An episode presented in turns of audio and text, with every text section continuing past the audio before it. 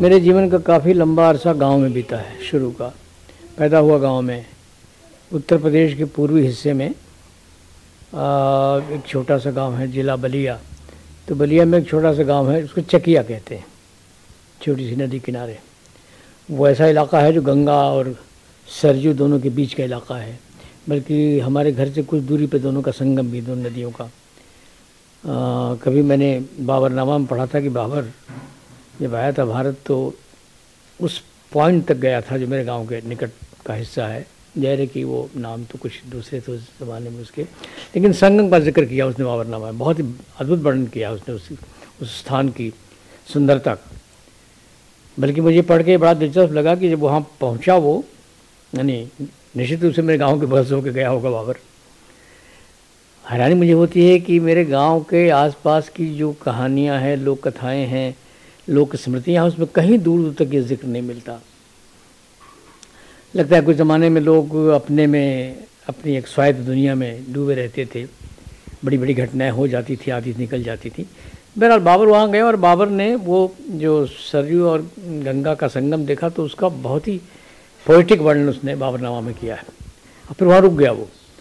जश्न उसने मनाया और उसके बाद लौट आया, आगे नहीं गया वो। तो उस इलाके में मेरा गाँव पड़ता है। आजकल की भाषा में समझाने में सुविधा होती है कि जयप्रकाश नारायण नाम के नेता जहाँ पैदा हुए थे तो मेरे गाँव से कोई दस किलोमीटर की दूरी पर। मेरे गुरु हजारी प्रसाद द्विवेदी का गाँव भी उससे बहुत दूर नहीं पड़ता। तो उस छोटे से गाँव में मेरा जन्म हुआ, जहाँ उस ज़माने में तो आवागमन की सुविधाएँ बहुत कम थीं। अब ज़ाहिर है कि हर जगह परिवर्तन आया तो हमारे यहाँ भी आया है। अब आसानी से वहाँ पहुँच सकते हैं, सड़कें हो गई हैं। आने जाने के साधन हो गए हैं। जब मैं छोटा तो मुझे याद है कि मेरे गाँव में बाढ़ आती थी वो खूब आती यही हम ये भी ज़िक्र कर लें कि जन्म आपका कब किस तारीख और सन को हुआ? मेरा जन्म जो है वो सात जुलाई उन्नीस सौ चौंतीस को हुआ मैं अपने गाँव में। और मेरी माँ बताती है कि रात में पैदा हुआ था अब रात कितने बजे? लेट नाइट में रात के तीसरे पर में कभी मैं पैदा हुआ हुआ हूँ तो ये है। और जैसा कि गाँव मंदिर होता था पढ़ने लिखने की सुविधाएँ अपेक्षाकृत कम थी तो हमारे गाँव से कुछ दूरी पर एक प्राइमरी स्कूल था सरकारी प्राइमरी स्कूल तो वहाँ मेरी आरंभिक शिक्षा हुई। और आ, लेकिन उन दिनों शिक्षा जो आरंभिक होती थी तो वहाँ कुछ पुराने ढंग के जो अध्यापक होते थे वो बड़े दक्ष होते थे अपने पठन पाठन में तो बहुत पुख्ता एक नींव पड़ती थी पढ़ने लिखने की, जो अब संभव नहीं जब इस प्राइमरी स्कूल तो लगभग समाप्त वो संस्था ही समाप्त हो गई। गाँव में प्राइमरी स्कूल हैं, लेकिन वहाँ पठन पाठन नहीं होता है। तब तक ये था। तो मैंने वहाँ से लेके और पाँचवीं कक्षा तक की शिक्षा गाँव में पाई। पाँचवीं बल्कि छठी में चला गया था, तब मैंने छोड़ा गाँव। और छठी में जाते जाते, यानी सिक्स जिसको कहते हैं आजकल तो मेरे सामने ये था कि मैं क्या करूँ? गाँव में भी पढ़ाई जारी रखूँ या फिर बाहर कहीं जाऊँ? गाँव, बाहर जाने का मतलब था कि हमारे यहाँ के कुछ लड़के बनारस में पढ़ते थे। हमारे यहाँ से बनारस कोई सौ किलोमीटर के आसपास की दूरी पर है। काफ़ी दूरी हुई। लेकिन एक परंपरा बनी हुई थी हमारे गाँव से बहुत सारे लोग जो थोड़ा पैसा खर्च कर सकते थे। वो बनारस जाते थे और पढ़ते थे।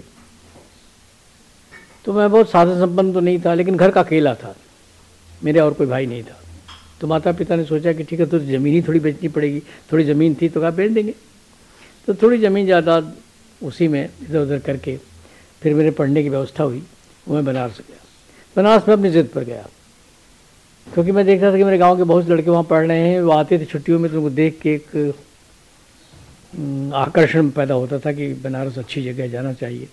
वहाँ जाने का मतलब कि चेतना पैदा होगी। तो मेरे माता पिता नहीं चाहते मैं अकेला था, चाहते थे कि यहीं रहा, रहे, गाँव में भी स्कूल है, एक हाई स्कूल भी खुल गया था, वहीं पढ़ेगा, आगे खेती बाड़ी कर लेगा। ये एम्बिशन मेरे माता पिता का था, बाहर भेजने का नहीं था, लेकिन अपनी ज़िद पर अड़ के मैं गया। और बनारस में यूपी कॉलेज जो आजकल कहलाता है तो उस स्कूल में तब स्कूल था वो इंटर कॉलेज तक था बाप तो खैर बड़ा हो गया। तो वहाँ मैंने दाखिला लिया। ये किस सन की बात होगी? ये बात होगी अगर ठीक से याद डेट्स इधर उधर हो गई हैं लेकिन मुझे लगता है कि ये चौलीस पैंतालीस की बात होगी। आज़ादी से पहले की बात है ये। मैं वहाँ जाके मेरा एडमिशन चौथी यानी फोर्थ जिसको कहते हैं उसमें हुआ। हालाँकि यहाँ मैं फिफ्थ कर चुका था लेकिन वहाँ पाया गया कि मैं इसी लायक हूँ। तो फोर्थ क्लास में मेरी आ, मुझे एडमिशन मिला और वो पूरा माहौल बनारस का जो था वो मेरे नया था। आ, लेकिन एक बात अच्छी थी यूपी कॉलेज में कि वहाँ एक साहित्यिक परिवेश था। ये वो स्कूल था जहाँ प्रेमचंद आया करते थे। हमारे बहुत पहले हमने सुना हमने देखा नहीं कभी इन लोगों को। लेकिन मैं गया तो चर्च इस बात की चर्चा होती थी क्योंकि प्रेमचंद आते थे कभी रामचंद्र शुक्ल या जयशंकर प्रसाद। आ, इन लोगों का आना जाना था। प्रेमचंद की पत्नी को तो मैंने देखा था। वो मेरे रहते हुए एक बार स्कूल में हमारे आई थी शिवरानी देवी। प्रेमचंद गुजर चुके थे काफ़ी पहले। तो एक परिवेश बना हुआ था और वहाँ गोष्ठियाँ कभी सम्मेलन इत्यादि हुआ करते थे। उस ज़माने में नामोर सिंह वहाँ विद्यार्थी थे।